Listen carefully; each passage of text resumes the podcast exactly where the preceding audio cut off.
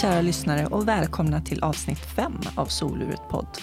I den här podden möter jag människor från alla samhällsskikt och fördjupar mig i deras livshistorier. Och med varje livshistoria belyses olika ämnen. Jag heter Jasmine Nilsson och det är jag som intervjuar gästerna och producerar Soluret. Dagens intervju spelades in i Dieselverkstan i Stockholm och görs i samarbete med det internationella hjälpmedelsföretaget Invacare. Idag får ni möta Jakob Freiman. Jakob fick tidigt i livet bevittna saker som ett barn inte ska behöva se. Efter att ha levt under många år i den organiserade brottsligheten bestämde han sig för att vända livet och tog hjälp av KRIS Stockholm. Idag arbetar Jakob som motivatör till andra i liknande situation. Här kommer Jakob. Hej Jakob! Hej Och välkommen till Soluret. Tack, tack. Hur är läget med dig? Det, det är bra. det är bra faktiskt. Känns bra att ha. Du föddes 76 i Chile Stämmer. och kom till Sverige när du var sex år. Hur eh, var livet i Chile innan du kom hit? Hey, livet i Chile. Eftersom jag har eh, utbildat mig nu så är ju Vad är det för utbildning? livsstilskoordinator heter det. Så har det varit, eh, det var i, i många bitar som den här utbildningen var ganska bred och så, men det var ju eh, också eh, en kapitel, eh, ett block som, som var trauma.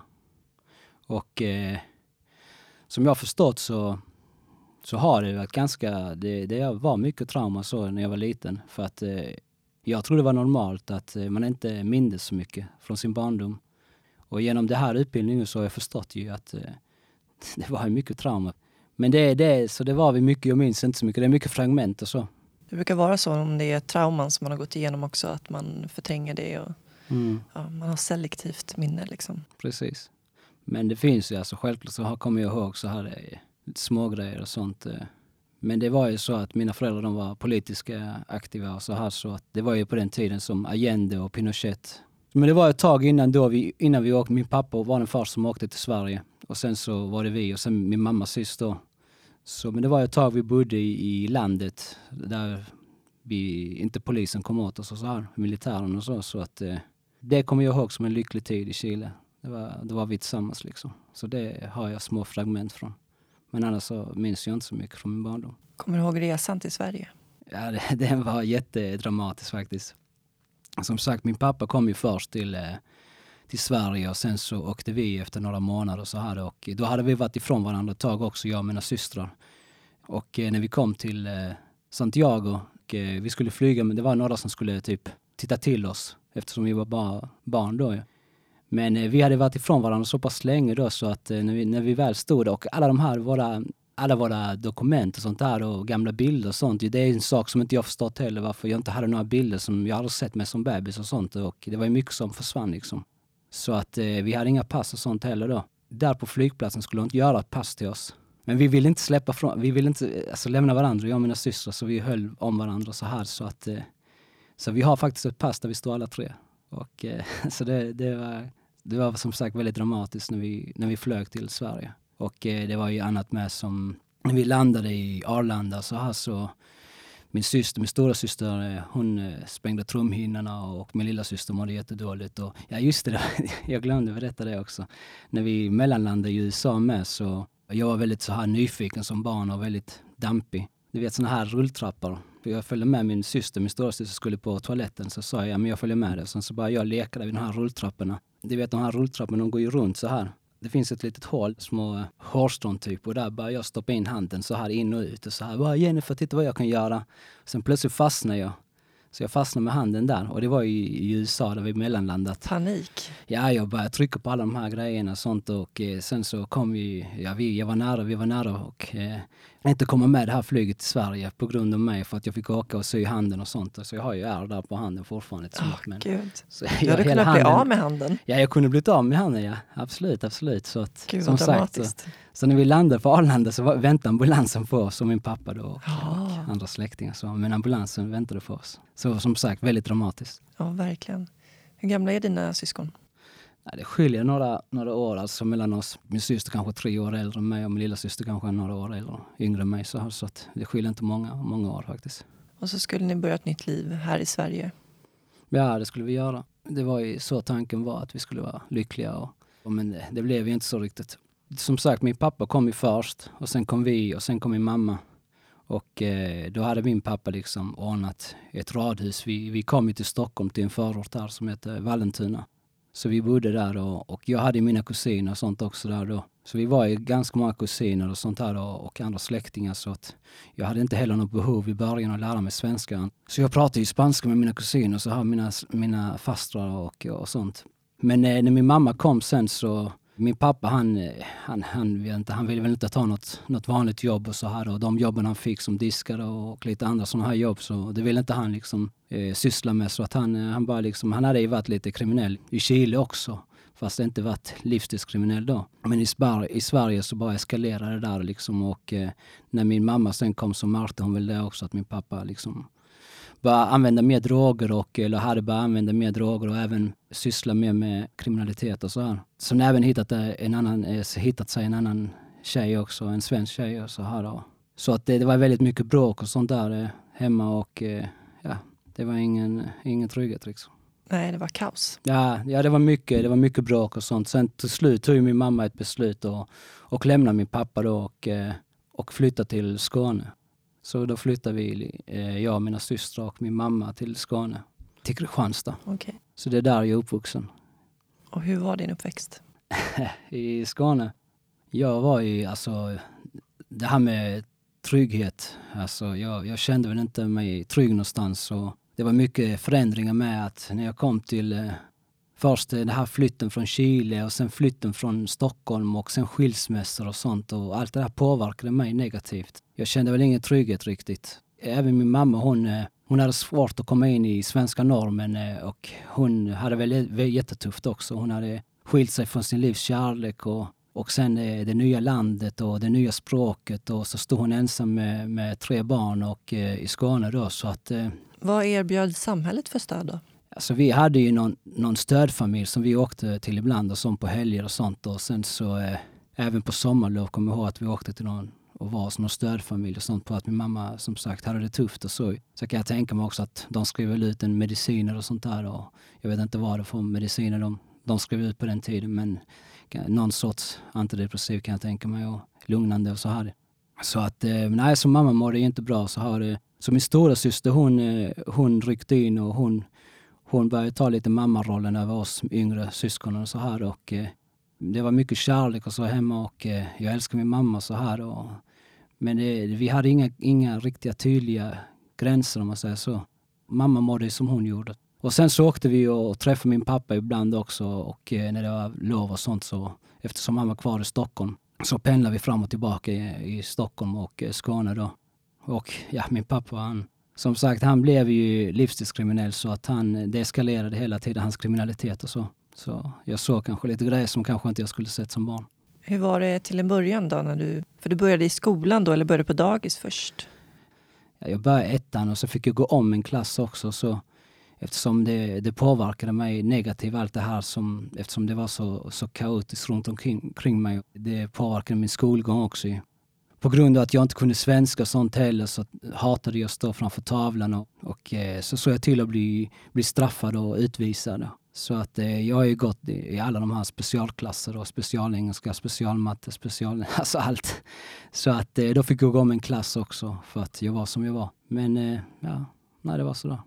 Det låter som att du började ett destruktivt beteende väldigt tidigt. Jag ja. tänker på det här med att du försökte få dig själv straffad Ja men det, det, är det typiska. Man ser alltså när man tittar på många kriminella och sånt där eller före detta missbrukare så finns det så här röda trådar. Och det är oftast de här eh, från hemmet som man tar med sig. Alltså, sen kanske det inte alla, alla liksom, men det är många. Man missköter skolorna och, och eh, att det är jobbigt hemma och, och så här. Och det var sådana barn jag drogs till och problembarn som jag kände mig hemma hos. Så att det blev den vägen som, som jag kände mig att jag tillhörde någon, den där gruppen liksom. Jag tänker på, på din pappa, det måste ju ha påverkat dig väldigt mycket med tanke på hur viktigt det är också med förebilder. Alltså, jag såg upp eh, till min far och så och eh, för jag tyckte han var väl en, en stark individ och han var ändå min pappa och så här och eh, men när inte min pappa var det så såg jag upp till de här äldre ungdomarna och äldre liksom på min gård som jag tyckte var tuffa och så här. Så jag hade inte så bra förebilder och, och jag drogs till problembarn dras till problembarn och så var det för mig också. Jag, drog, jag drogs till de där. Det var de jag såg upp till. Du sa tidigare att eh, du såg saker som du kanske inte borde ha sett som barn. Mm. Vad var det för saker? Nej, det, det var ju droger och sånt här och affärer. Och, alltså jag kommer från en sån familj där mamma medberoende och pappa kriminell och även deras familjer har det varit de här också, de här mönstren i, i min pappas familj också och min mammas familj förmodligen också.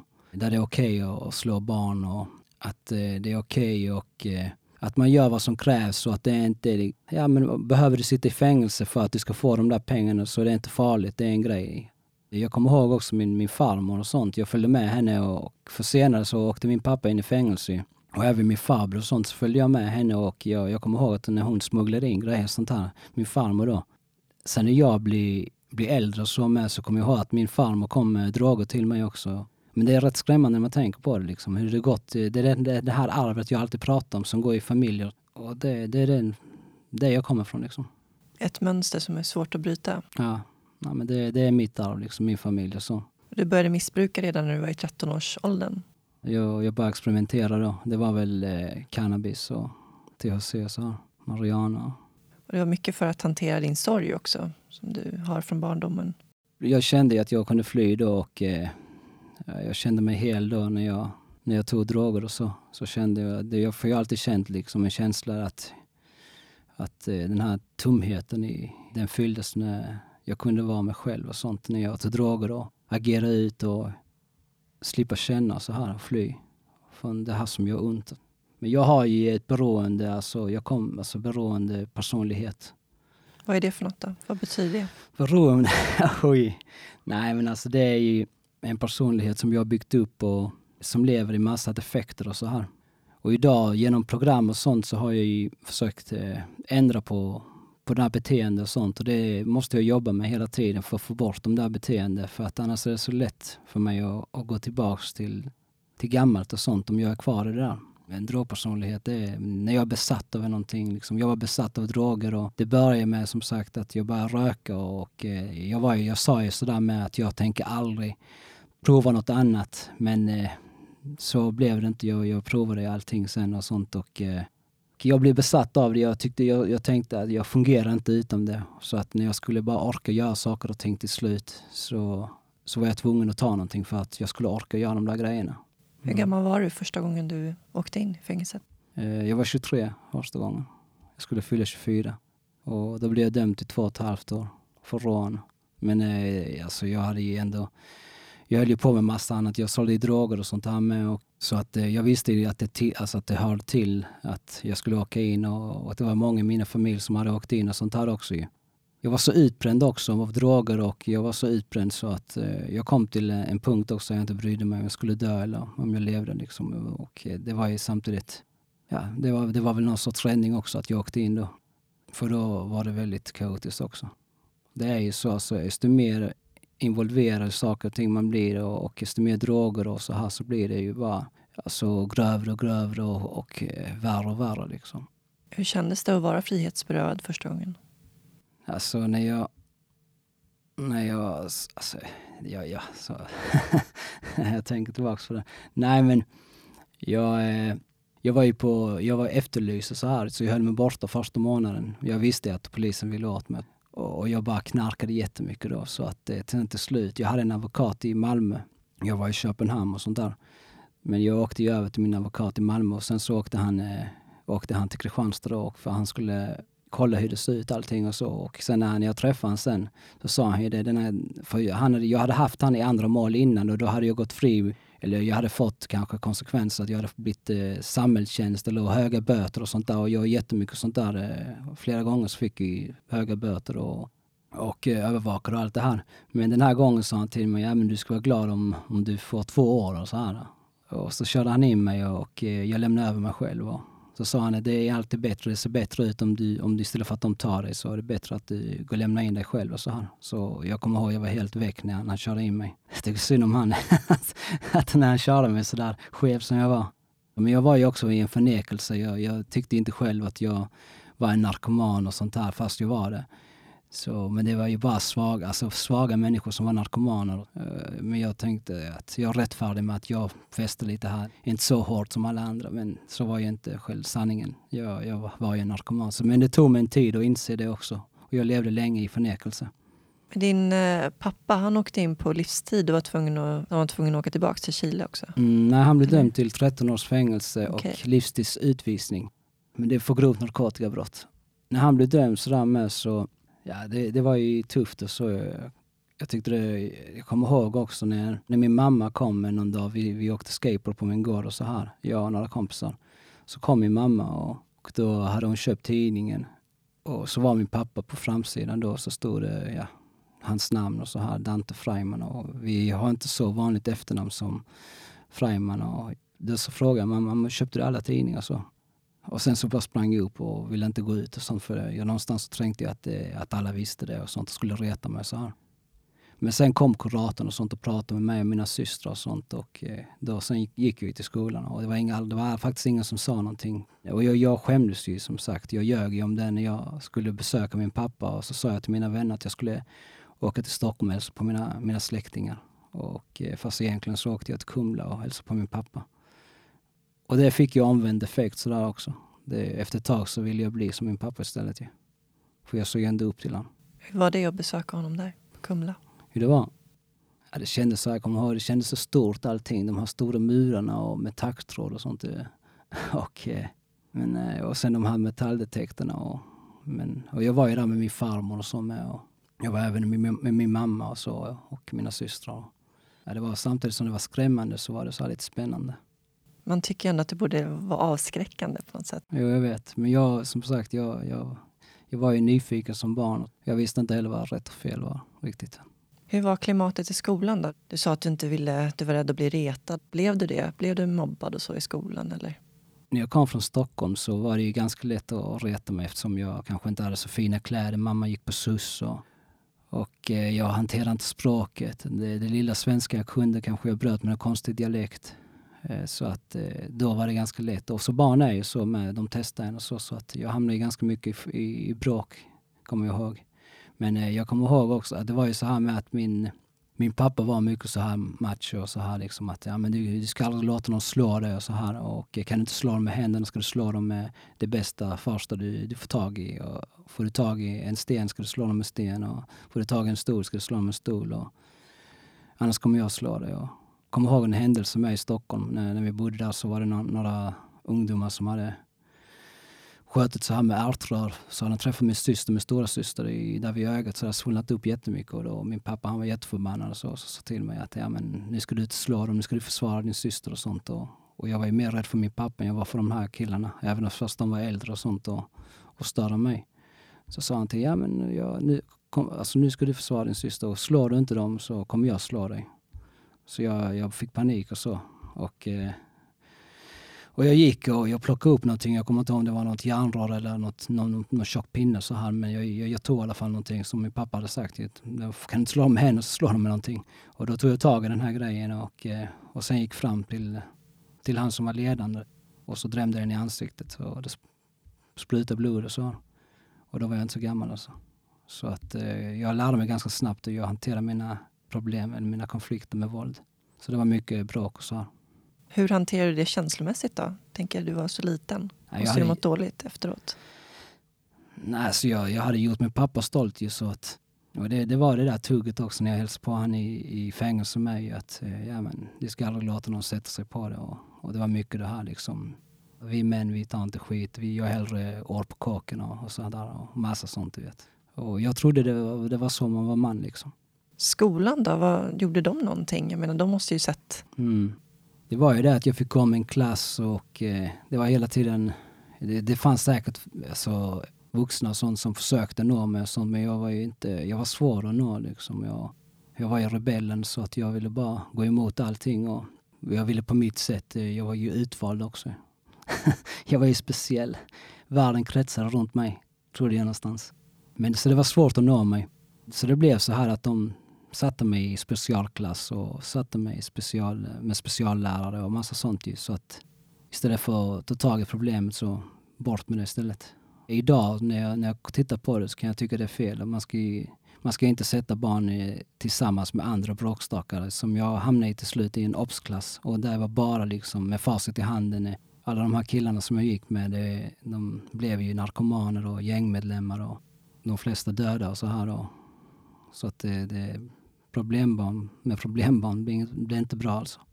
Det var inte tal om att göra någon ADHD-utredning. Det fanns väl inte på den tiden? Nej, det var, då hade man bara dampa. Den här ungen är dampig. så att, men jag ska göra en utredning nu faktiskt. Det ska jag göra. För det är bra för mig också att förstå vissa saker och sånt. Och jag har ju koncentrationssvårigheter och jag har ju också skriv och lässvårigheter. Och, så jag har förstått det. Jag kommer ihåg att jag gjorde en studiecirkel med attention. Och, och jag kunde känna igen mig så mycket i det här också. Så att så det, jag har begärt också nu att jag ska få göra en utredning och sånt. Eller jag ska göra några, några stycken utredningar. För det är det jag måste göra också för att ta körkort och allt sånt där. Det är nog bra. Så mm. du kanske kan hitta verktygen också för att hantera Precis. livet. Ja, så är det. Det behöver vi alla på ett eller annat sätt. Och förståelse också. Jag får ju bättre förståelse också. Jag ju, men jag har ju inte lärt mig leva med det idag ju. Så jag har lärt mig hantera det och så ju. Men eh, det är ändå bra att förstå det, tycker jag. Jag läste någonstans att eh, första gången du åkte in så skrev du ditt namn överallt. Ja. Och sen fick du höra från de äldre att eh, det betyder att du kommer komma tillbaks. Det var ju så här, jag ristade in mitt namn kanske på ett bord och sånt där. Då. Och då sa de, ja du vet det där är inte bra. Det, där, det, det betyder att du kommer tillbaka. Jag bara, nej ni snackar bara skit och sånt. Jag tror inte på sånt. Samma sak med så här, lägger nycklarna på bordet. Så här, ja, men det, men sen när jag blev dömd till fem år så då ville jag skriva, då skrev jag, jag skrev inte någonstans. Det var ju nu sist när jag åkte in, så då blev jag dömd 2010. Men jag överklagade och allt det här och det var en lång process och jag satt häktad sju månader. Men jag fick ner min dom till tre och ett halvt år. Så det var ju skönt. Det gav mig lite hopp i alla fall. Hur kände du efter den gången då? Kände du att nu är det sista gången? Ja, alltså jag kände mig jävligt klar med alltihopa. Det hade hänt en massa grejer med i mitt liv och så. Jag hade bara att se igenom alla de här eh, fasaderna och, och maskerna också. Som, det är ju så mycket, alltså, man får ju bära massa masker och sånt eh, i det där livet för att, för att man ska orka liksom. Och eh,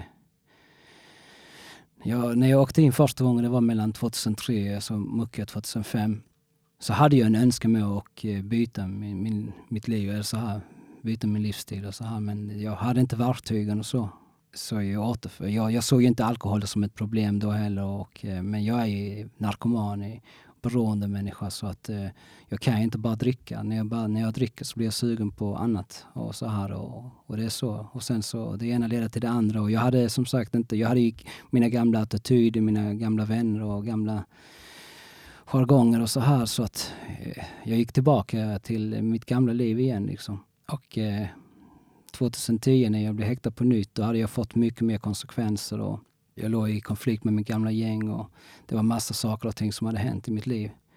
Och eh, samtidigt också väldigt många vänner som har gått bort i överdoser och, och, annat. Så att, och jag har med liksom tagit överdos flera gånger och eh, varit nära döden också. Men jag kände framförallt att jag hade sårat eh, mina nära och kära med och eh, min mamma hade blivit mycket äldre med och så här. Och och jag kände att jag, nej, men att jag ville ha en förändring. Men jag visste inte hur jag skulle börja riktigt. Och det, det är väl där min resa börjar. Din syster har också hållit på med kriminalitet? Och... Ja. Nej men samtidigt som jag kände, jag kände ju mig också skyldig i, i hennes Alltså jag hade ju haft de här förebilderna som min farbror och min pappa och de satt ju i fängelse. Så, och inte, min, min syster såg väl upp till mig någonstans där, kommer jag ihåg. Och eh, hon hamnade också, när jag åkte in där sen så åkte jag på en klass 1-anstalt och, och, min syster åkte också in då. Så kände jag mig någonstans skyldig också där. Att hon följde mina fotspår, precis som jag hade följt min farbror och min pappas fotspår så följde hon väl mina kände jag någonstans.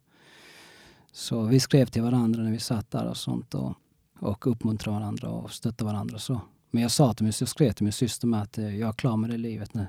Men hon trodde ju bara det var en fasad och så.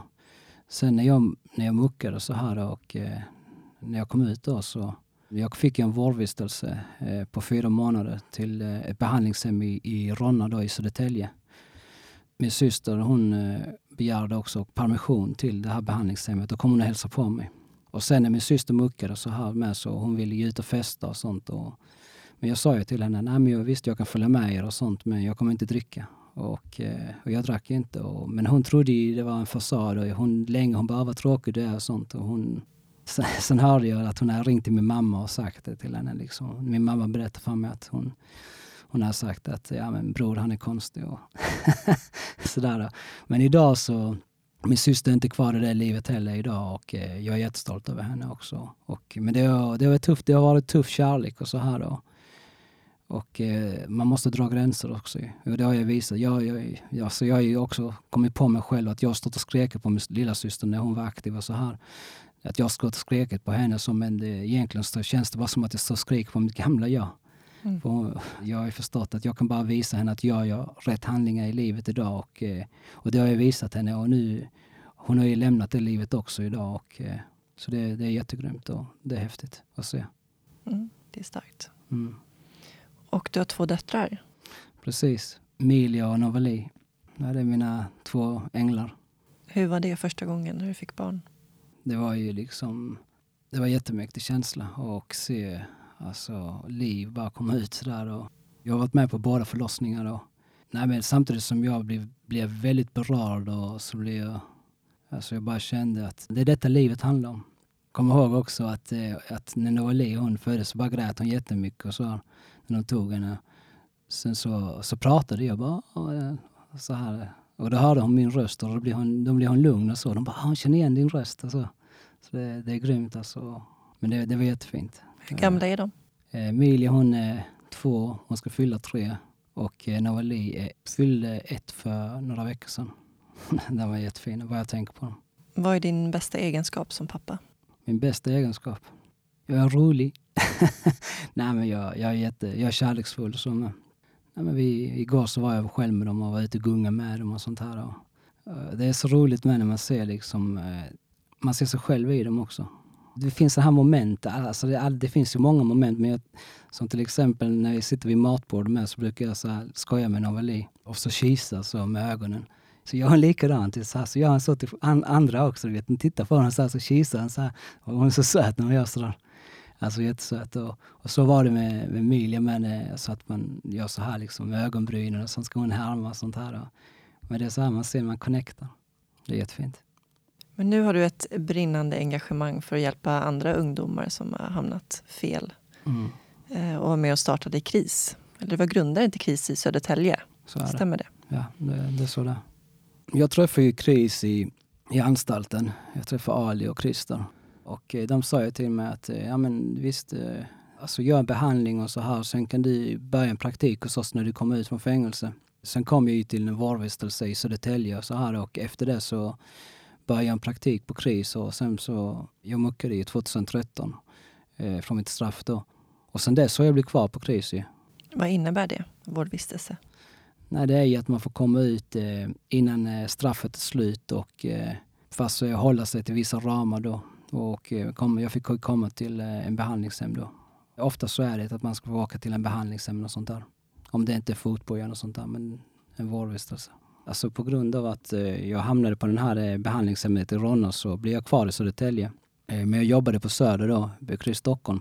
Men jag kände, jag var, alltså sen så fick jag ju barn och eh, min sambo flyttade från, från Skåne, från Kristianstad till eh, Södertälje också. Och sen Sen så har vi byggt upp ett liv där hon hade med sig. Jag har ju fyra flickor, jag har två bonusdöttrar och mig. Så att vi, vi fick ju ett liv i Södertälje och så, men jag kände att nej, men det, det är ändå ett, det är mycket segregation och det är problemområden. och så här med. Att, och jag var trött också på att hålla på och pendla till Söder och eh, med barnen och så med. Och så jag kände, men det har ju tatt, det har varit en process också det ju.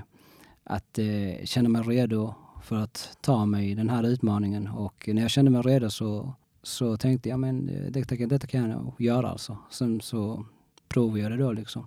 Vi har kört nu i, i två år nästan. Så så att, eh, och vi jobbar ju både förebyggande, vi jobbar ju med unga kris med, sen jobbar vi med kris, stora kris då, och uh, går på anstalt och häkten och sånt där. Och, så vi jobbar ju förebyggande och för de som har gått hela vägen. Jag brinner för det som sagt. För de som inte vet, kan du berätta vad KRIS är för något? Det är en kamratförening och det står ju för kriminellas revansch i samhället. Och eh, vi har ju fyra deviser.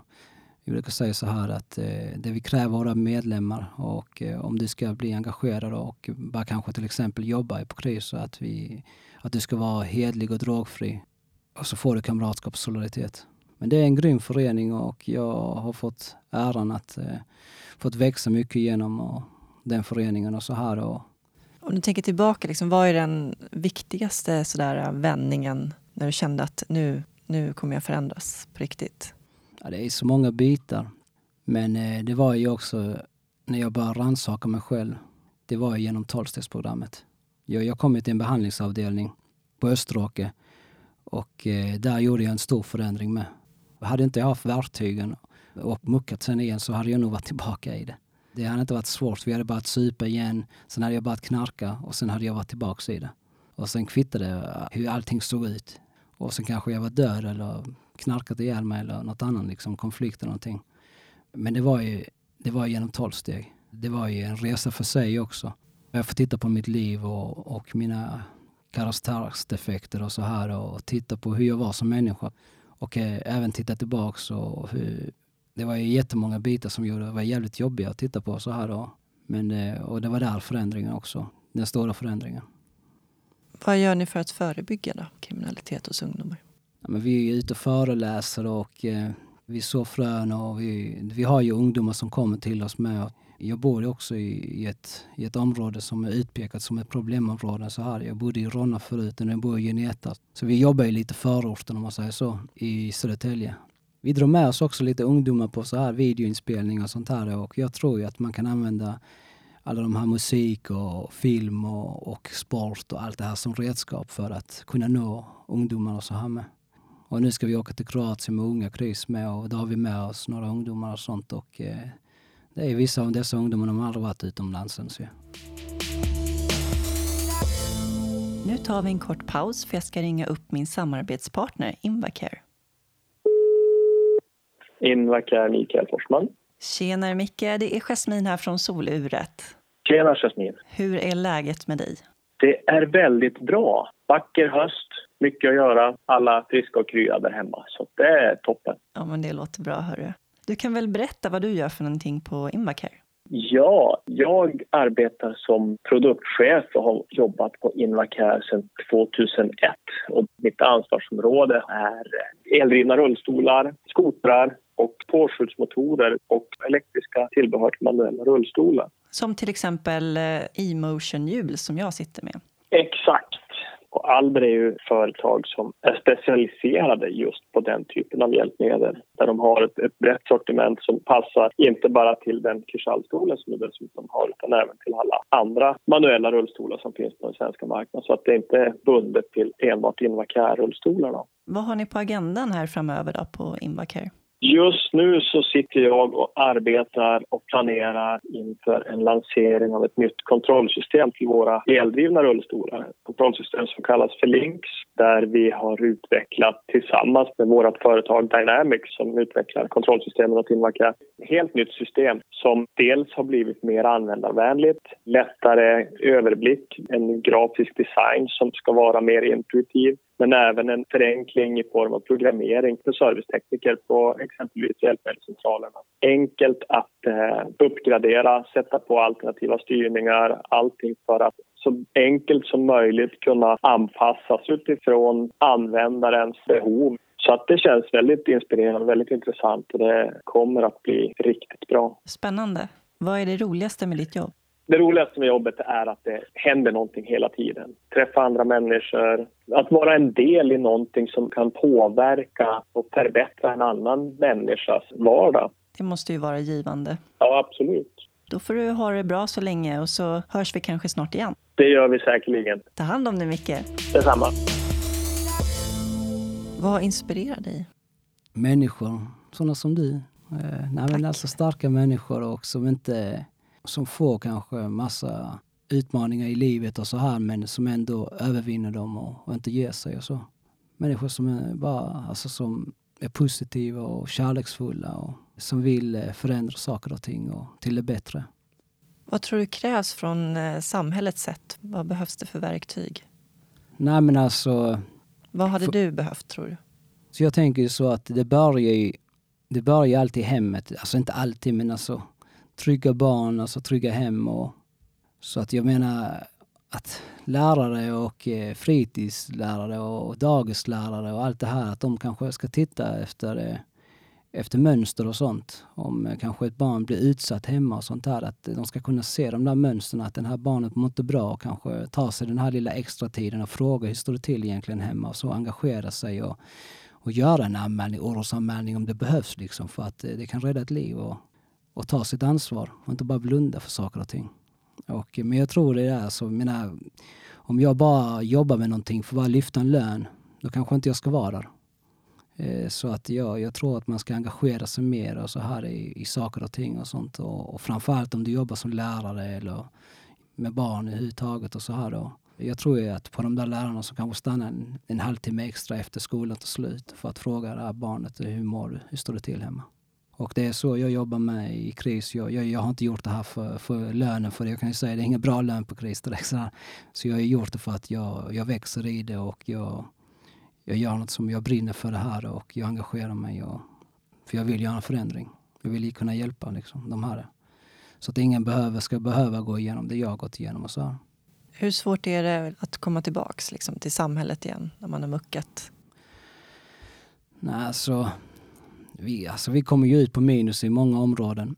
Vi har skulder, vi har trasiga relationer, vi har belastningsregister. Vi har förlorat, ja, vi har säkert, jag, jag har förlorat lägenheter båda gångerna jag har suttit i fängelse. Jag har alltså förlorat uh, alltså relationer och sånt här också. Och, uh, om vi har jobbat med oss själva då kanske vi har ändå jobbat med insidan och så här. Och, men vi kanske kommer ut uh, stora och muskulösa så här, men kanske insidan är, kanske inte mår så bra egentligen. Men eh, så att det är mycket minus i, i många områden och, eh, och då behöver man, alltså jag kanske har en längtan med att jag, att jag ska sköta mig, att jag ska börja ett nytt liv, men eh, får jag inget jobb och jag får inte hjälp från socialen, jag får ingen bostad och jag får ingenting så kanske jag går tillbaka till det gamla igen. Ifall det, för det, det är det enda jag kan det är många kriminella som, som faller där faktiskt för att de är i den här enorma cirkel. Och eh, det är där vi försöker jobba med de här så att inte folk ska hamna mellan stolarna.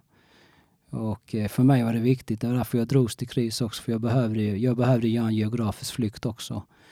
Och jag eh, behövde mitt, ett nytt gemenskap som också kanske vill åt samma håll som jag ville eh, Eh, vill inte vara kvar i kriminalitet och inte i droger. Så att eh, för mig kändes det bra att komma till KRIS och, och, och känna den här gemenskapen och, och, som var människor som var drogfria och som också var krimfria och, eh, och som jag kunde identifiera mig hos och, och känna tillhörighet. För det är ofta det alltså, som många vill känna också tillhörighet och bli sedda och så här. Och i, i kris så är det ju bra om du har levt eh, som jag har gjort. Alltså, det är ju ett plus alltså, för att eh, vi jobbar ju med våra ryggsäckar om man säger så, med vår bakgrund och sånt här. Men jag kände ju också någonstans att jag, visst jag, det är jättebra, det har hjälpt mig jättemycket, min bakgrund och sånt. Och, men samtidigt så kommer man till en punkt där det där räcker inte heller för att kunna möta eh, klienter och sånt eh, där de är. Och det var därför också när jag fick chansen att utbilda mig nu så var det nästa steg för mig att eh, utbilda mig. Och det var en processutbildning där jag blev behandlingsassistent och med, med Arvsfonden. Och det var ju mycket för, för sådana som jag, att, eh, som är diagnoser och eh, med, som har skriv och lässvårigheter. Och, så att det, det, är en av de grymmaste grejerna jag har gjort. Med, faktiskt. Och det var jättemycket rädsla med för att jag, jag menar, jag har ingen studievana och jag har, jag vet inte det, det här med skolan, det var inte min starka, min starka sida liksom. Och, eh, så det var jättemycket rädslor och sånt. Men jag har ju lärt mig genom tolvstegsprogrammet så har jag lärt mig att gå emot mina rädslor. Så det var precis det jag gjorde. Jag gick emot min rädsla. Och, och sen så tog jag ju examen. Och, men det är en av de viktigaste grejerna jag har gjort i mitt liv faktiskt. Hur kändes det? Den det, dagen när du tog examen? Ja, det kändes ju som när, när mina barn föddes. Nej, men alltså, det, det, är ju de grymmaste grejerna jag, jag har varit med om. Så här. Det är de mäktigaste grejerna är ju när, när mina barn har fötts och när jag tog examen med. Och så här. Och för mig är det viktigt med att jag slutför saker och ting som jag påbörjar. För det, det är så mitt liv har sett ut. Jag har inte slutfört saker och ting. Jag, har, jag fick ju chansen. Eh, jag har inte gått ut grundskolan. Eh, I åttan så blev jag skickad till någon, som sagt, obsklass och så här. Och, och sen så fick jag ändå chansen att komma in i gymnasiet och på en barn och fritid. Och, men jag, jag kastade bort alla de där chanserna. för mig är det viktigt så, att växa som människa så här, att jag slutför saker och ting. Och, så det är därför det är viktigt med, med, med Chris Södertälje och allt det här att, eh, att jag är kvar där och sånt. Och att jag, det jag påbörjat, att jag inte bara ger mig liksom. Hur ser du på framtiden? Jag vill jobba med människor och sånt. Jag har ju förstått att det, det är det jag ska jobba med. Jag ska jobba med människor och sånt här, med ungdomar och, och människor som vill förändra sina liv och sånt. Så vi får se var jag hamnar. Vad är ditt viktigaste budskap när du föreläser? Förmedla hopp och att det går att förändra. Att det finns andra vägar i livet och, och kärlek. Som sagt, mycket kärlek. Det är det bästa. ja, det är det bästa. Du har mm. rappat? Yes. Jag, jag började rappa när jag var kanske 16 eller 17 år. Eh, jag rappade, jag skrev texter på spanska först och sen försökte jag lite på engelska så. Sen så hade jag ett långt break där. Men sen så eh, hade jag några kompisar som pushade mig och sånt. Bara, ah, men kom igen, du, ska, du måste spotta lite på det här tracket och du måste lägga en vers och sånt. Så jag bara skriva igen och så här. Jag måste ha musik i mitt liv. Men det var ett bra, det var bra sätt också att bearbeta saker och ting. Jag, jag skrev texter om, som handlade om min pappa och jag skrev texter om min kusin som tog självmord när hon var 13 år och, och lite sånt. Så vi var faktiskt lite så här lokalkändisar i, i Kristianstad en gång i tiden. Jaha. Med våra hiphopgrupper. Vad hette ni då? Eh, vi hette Sifo Squad. Eh, det var ett, en crew då. Det var eh, vi några stycken. Och sen så, men den första gruppen jag hade hette True Socios. True Socios, så hette jag. Och mitt rapnamn, det var Latin J. Det latinska J. så var det faktiskt. Ja, men det var väldigt roligt faktiskt. Vi, vi uppträdde och sånt här. Och jag tycker det, det, det är ett bra sätt för för människor att eh, bearbeta saker och ting med och skriva av sig. Så jag kommer ju alltid ha musik i, min, i mitt liv och så men nu är det mer eh, agera och musikvideos och så har Jag och har en annan hobby idag. Det är lite film och så. Just det, jag såg att du håller på med några filminspelningar och sådär. Vad, vad handlade det om? såg i ditt flöde där på Facebook. Det var någon sån här skräckfilm, eller vad var det för någonting? det kommer, det kommer. Nej men alltså grejen var att det har ju varit lite så här statistgrejer och sånt. Eh, men det var så här att eh, när jag var nymuckad och eh, kom till KRIS och, och jag började jobba på en second hand i början då. Så ringde jag Christer Karlsson faktiskt en dag. Nej, så sa han så, nej grabbar imorgon så ska ni eh, följa med på en grej. Så ni behöver inte jobba då. Och vi bara, jaså vadå för något då? Nej men ni ska följa med på Solsidan. Och jag bara, Solsidan? Är inte det en serie som går på, på, på tv så här? Han bara, ja.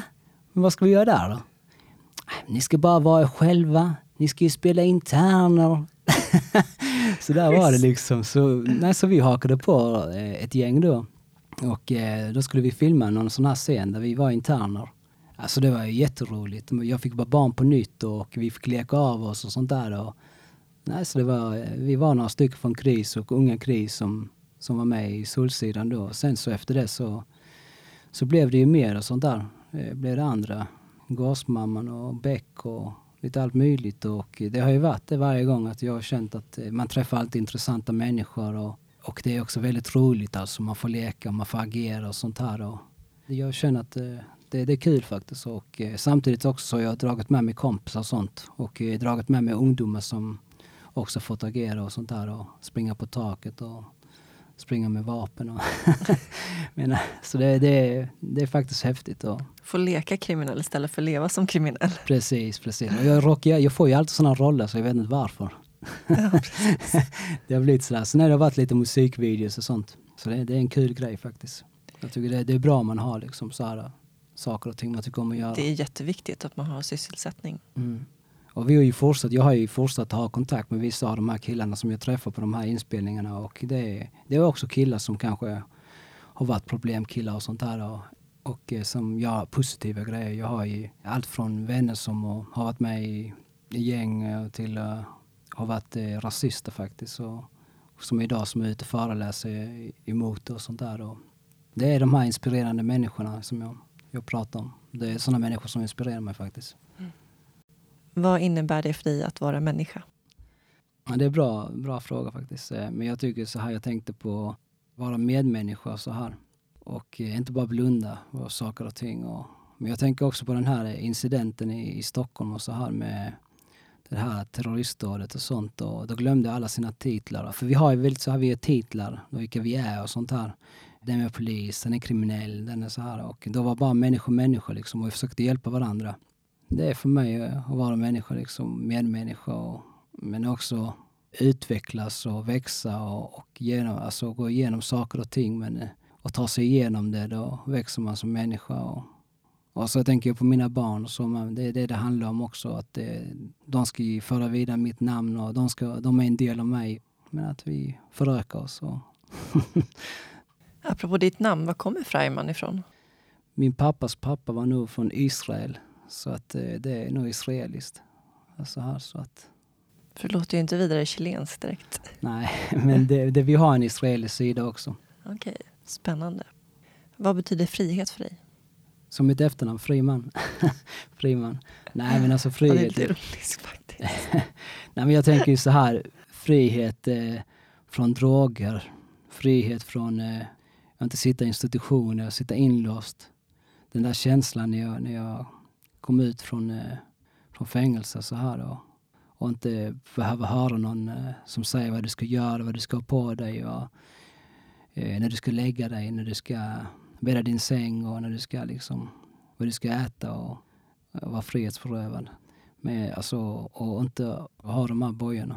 Men fri från från elände och slippa, fri från stress, alltså från slippa se sig runt eh, axeln, axlar, över axeln och, och fri att, att kunna se mina barn växa upp och vara en del av deras liv och så här. För det är inte självklart heller. Om jag hade fortsatt i, i mina gamla sätt då, då kanske jag hade suttit i anstalt och förlorat allt det där. Vad gör dig arg? Så jag är arg? Nej men det är orättvisor, maktmissbruk, översittare, rasismen. Stress gillar inte heller. men jag kan, men min, det är bra för min ADHD, stress. Jag, jag, jag, kan ha många bollar i luften. Stöter du på mycket rasism så i vardagen? Eh, jag har varit i Almedalen nu. Jag, kom ju, jag var ju där förra veckan och där hade de ju alltså rasisterna här det här året och eh, det störde mig faktiskt. Att eh, de stod där och skrek cigarr och sånt. Och men jag gick i det här, eh, i den här kärlekståget och jalla, jalla, kärlek åt alla skrek vi och ingen rasist på våra gator. så att, men det, jag tycker det var det, det, det sprida hat, det, det är inget bra liksom. Vi behöver enas och mer makt åt folket. Kärlek åt folket. Ja. Vad gör dig lycklig? Nej, men det är mina barn. Den här villkorslösa kärleken som jag får av dem och även se min mamma stolt och se mina nära och kära, att de har, har ett bra liv och så här. Och det gör mig lycklig. Och när jag tog examen, det gjorde mig lycklig också. Vem är den roligaste människan du känner? ja, alltså, eftersom jag var varit i Almedalen nu förra veckan så jag har faktiskt en, en väldigt rolig vän som alltid skojar och så här. Och jag har också så här sjuk humor och han har sjuk humor. Och jag, jag satt med han i fängelse för många år sedan i, i Helsingborg och han är också i kris idag han får mig att skratta. Han är nog en av de roligaste jag känner faktiskt. Så P.O. Du, du är rolig. Jag gillar din stil. Vad drömmer du om? Mina drömmar börjar, börjar ju gå i uppfyllelse. Alltså, jag lever i dem nu, i mina drömmar. Jag kommer ihåg när jag, när jag var i Österåker jag var ju stressad för jag, när jag skulle komma ut. Jag visste inte var jag skulle bo och jag visste inte hur mitt liv kommer se ut och, och om jag kommer få lägenhet och om jag får en vårdvistelse. Jag visste ingenting riktigt. Men jag, gjorde, jag jobbade i stegen och så här och jag pratade med min, med min terapeut och sådär. Och, och när jag sa till han och han bara, du behöver inte, du behöver inte stressa sånt. Be en bön och sånt här. Och det var så liksom. Och han bara, men gör rätt saker så kommer rätt saker till dig. Och jag bara snackade om och sånt. Och han pratade om sidovinster och sånt där. Jag bara, vadå för sidovinster? Men sen när jag kom ut så, så träffade jag en tjej och, och vi fick barn och jag fick lägenhet, jag fick jobb. Det är det jag drömmer om liksom. Hur träffade du din tjej? Eh, nej men det var, det, hon är från min gamla stad och så här och, och vi, vi hade lite kontakt och så via sociala medier och sånt och jag kände hennes bror också. Så när hon kom och hälsade på mig uh, från, uh, på min permission, eller vad säger på vårdvistelsen så men det var inte min tanke. Jag, jag, tänkte att jag skulle, när jag kom ut så skulle jag absolut inte gå in i relationer. jag ska ha roligt. tänkte jag. Men eh, jag var ju förändrad som människa också och eh, jag trodde inte på distansförhållande heller men vi lyckas ha det. Och nej, nu har vi två barn och vi har varit tillsammans mer än fyra år. Och, så er relation startade när du satt inne kan man säga? Nej, nej det, jag Eller? var ju på vårdvistelse så Okej. ja, det, jag satt ju inne. Jag Ja. hade ju, det var ju regler och sånt att jag fick bara vara ute tre timmar om dagen och sånt här. Och, så det var ju massa regler så att ja, det startade då. Hur är det att förhålla sig till de där reglerna när man sitter i fängelse eller vårdvistelse? Eller? Som jag sa innan så på institutioner och sånt så är det ju så. Jag kommer ihåg när jag, jag var ju yngre första gången jag satt och då hade jag svårt att hålla mig till de där reglerna. När jag hade permissioner och sånt så var jag ute och söp och jag var till och med ute och slogs och sånt. Och när jag kom tillbaka så, så eh, fick jag byta an, alltså avdelning och eh, jag fick indragna permissioner och jag fick, eh, jag fick 20 extra dagar. Eh, jag blev också skickad till en annan anstalt och sånt där. Och, ja, så jag, det, det blev en massa konsekvenser som sagt. Och, men denna gången så, så ville jag en förändring då och då eh, försökte jag verkligen hålla mig bort från trubbel och sånt där och, eh, och hålla mig till alla regler. Men jag fick ju också en vårdvistelse tack vare att jag, att jag skötte mig. Men då var jag också äldre. Tror du på Gud? Absolut. Gud verkar i mitt liv. Eftersom vi är latinamerikaner så, så min mamma är ju religiös och så här. Och hon har alltid försökt släppa med mig till kyrkan, och mina systrar, när vi var små och sånt. Och eh, då släppte hon med mig. Men jag, jag, jag kände ju alltid att när jag var i kyrkan så efteråt så kändes det skönt och så. Så jag, också så här det här med typiska, det här kriminella. Och när jag satt häktad eller, eller det var någonting så kom jag och jag bad till Gud, bara snälla Gud, släpp ut mig så kommer jag lova jag ska sköta mig och så här. Och sen när jag väl släppte ut mig så då glömde jag allting igen. och så har jag försökt förhandla med Gud och sånt. Jag har ju förstått, alltså, jag lever ju ändå idag och eh, när jag tittar på mitt liv och sånt så har jag verkligen haft eh, änglar liksom runt omkring mig och, och jag har ju ändå överlevt och så. Jag har ju vaknat alltså med slangar och sånt där och på sjukan och för att jag har tagit överdos och sånt. Och det är, det är så många som har gått bort och så, så att det är ett under att, att jag lever faktiskt idag. Och jag har blivit skadad med på grund av annat. Kommer ihåg, jag har någon, någon kompis så här med, vi hade varit igång så här några dagar och sånt. Sen skulle vi köra till Elf, Växjö var det nog ja. Eh, så var vi i Växjö och snurrade runt där och sånt. Och sen på vägen hem så sa han till mig, ja, men vad du än gör så somna inte och sånt. Sen bara plötsligt bara kände jag boff, så här liksom. Och så bara öppnade jag ögonen så här. Så bara kollade mig runt och bara ser att vi ligger ner i en sån här åker och så här. Och bara bilen bara ryker. Så tittar jag på han, han bara oj jag råkade somna visst. och sen bara, vi bara, bara garvade och sånt och sen så bara, ja. Och så kunde det vara i, i, i det där snurret. Vad är det värsta du har gjort? Det värsta? Oj. Eh, det värsta? Alltså jag tänker när man, när, eller när jag kanske har satt ett vapen i munnen på någon annan och han har fruktat på att han ska dö så här. När man hotar någon så att eh, man ska ta någons liv och så. Det, det är inte bra liksom. Ja, och det värsta, det, det här är också den här som jag, nu när jag åkte in för försök till mord, det var ju en av de värsta grejerna också. Och det var ju att jag högg den här killen så pass mycket så jag, att han kunde dött också. Det är bland det värsta jag gjort faktiskt. Vi har ju inte pratat om dina tatueringar. Vad var första tatueringen?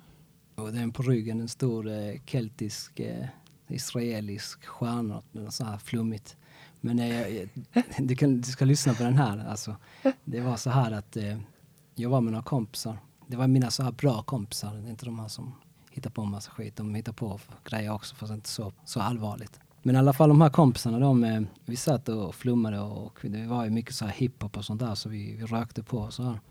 Så satt vi, just, eh, just den här gången när vi käkat svamp också. Så såg jag en sån här eh, en skiva, en, en tolva då och det var en sån här mönster bakom. Och det var ju den här tatueringen. Och då sa jag till dem så här att du, den här tänker jag göra. Sen tatuerade de bara, åh ska du? Och det bara, det bara snacka liksom. Det bara snacka skit så här. Och sen kom ju efter någon månad så här så sa jag, kolla vad jag gjort på ryggen. Så hade jag gjort den där grejen där. så jag har den där. Så jag var 17 år, en så här stjärna, evighetsstjärna. Men det var på den tiden det skulle vara väl så här mycket så här evigheter, Destiny och gott och ont. Det skulle och, betyda någonting. Det skulle verkligen vara så här, en symbol. Precis, och det var så här evighetsstjärna och allt var oändligt och det var så här djupt. Och Men det var, det var min så här psykedeliska tid. Ja. Eh, Men det är, det är sådär med mina tatueringar, de har lite olika historier som sagt och det är olika tid i mitt liv och så här. Vissa tycker ju att ja, men, det är ju inte kriminell längre och sånt där men jag tycker det är Men det är ingen subkultur längre och det är inte bara sjömän idag så, och kriminella som är tatuerade. Idag så kan alla vara tatuerade. Oh, Sen är det kanske att jag inte kanske ska tatuera ansiktet och så här. Men jag tycker inte man ska döma sådär liksom. Det har blivit mer socialt accepterat nu att ha tatueringar. Precis. I love tattoos. Man kan Mm. inte ha för mycket färg på kroppen. Nej, helt rätt. Ja, det, så du har ju också massa. Ja, jag har ju det. Vad har du på fingrarna för någonting? Eh, det står One Life och eh, sån här kors. Och på händerna? Loyalty och trust. Jag tycker det är schysst med text och sånt. Lite så här chicano. Jag har några snabba standardfrågor också Mm. som är lite mer lättsamma. Okej. Kaffe eller te? Te, Bok eller film? film, Kött eller grönsaker? kött, Se eller höra? se. Eller höra också. Jag, jag Ah, älskar musik och så mig. Den var lite lurig den där. se eller höra. Nej men både och. Heavy metal eller jazz? Jazz. Ljus eller mörker? Ja, båda är bra liksom. Alltså både och tycker jag. Det är schysst när det är sol och man kan bada och så här. Så jag får säga ljus. Fort eller långsamt? Mm. Får tolka det precis. ja. Långsamt. Lyssna eller prata? Jag tycker om att prata ju. Babbla på. Tack så jättemycket Jakob för att du Tack kom och delade med dig av ditt liv. Tack så mycket. Det har varit en ära att ha fått vara, vara här hos dig. Tack.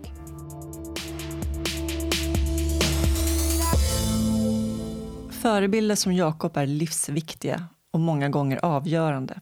Om ni tycker som jag att alla förtjänar en andra chans, tycker jag att ni ska stödja en av de viktigaste organisationer som finns för att ge ungdomar som lever i kriminalitet och missbruk möjligheten till att vända livet. Gå in på ungakris.se och bli medlem. Där finns också information för närstående som söker hjälp och stöd. Jakob Freiman finns också på Facebook och Instagram. Där kan ni även komma i kontakt med honom.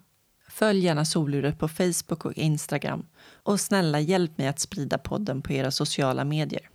Jag föreläser om min livshistoria. Så om ni skulle vara intresserade av en inspirationsföreläsning kan ni gå in på min hemsida textjasmin.se för mer info om min livsresa. Tack så jättemycket än en gång Invacare för samarbetet. I nästa avsnitt får ni möta Caroline Norbeli. Caroline växte upp i Saltsjöbaden i Stockholm och blev uppfostrad till att man sopar alla problemen under mattan och kör på. Efter några hektiska år som AD på en reklambyrå drabbades hon av en ansiktsförlamning som följd av för mycket stress och gick dessutom igenom en traumatisk förlossning med första barnet. Idag jobbar hon som holistisk coach och brinner för att hjälpa andra till ett välmående liv. Hon bloggar som stresscoach på Må bra och driver prestationspodden med Per Lundevall för att sprida kunskapen om psykisk hälsa och betydelsen av ett hälsosamt liv. Avsnittet publiceras söndag den 15 oktober, så stay tuned. Med tanke på dagens gäst avslutar jag mitt citat av Olof Palme. Samhället är människans verk. Om något är fel kan vi ändra på det. Tack så mycket för att ni lyssnade och vi hörs snart igen. Puss och kram, hejdå!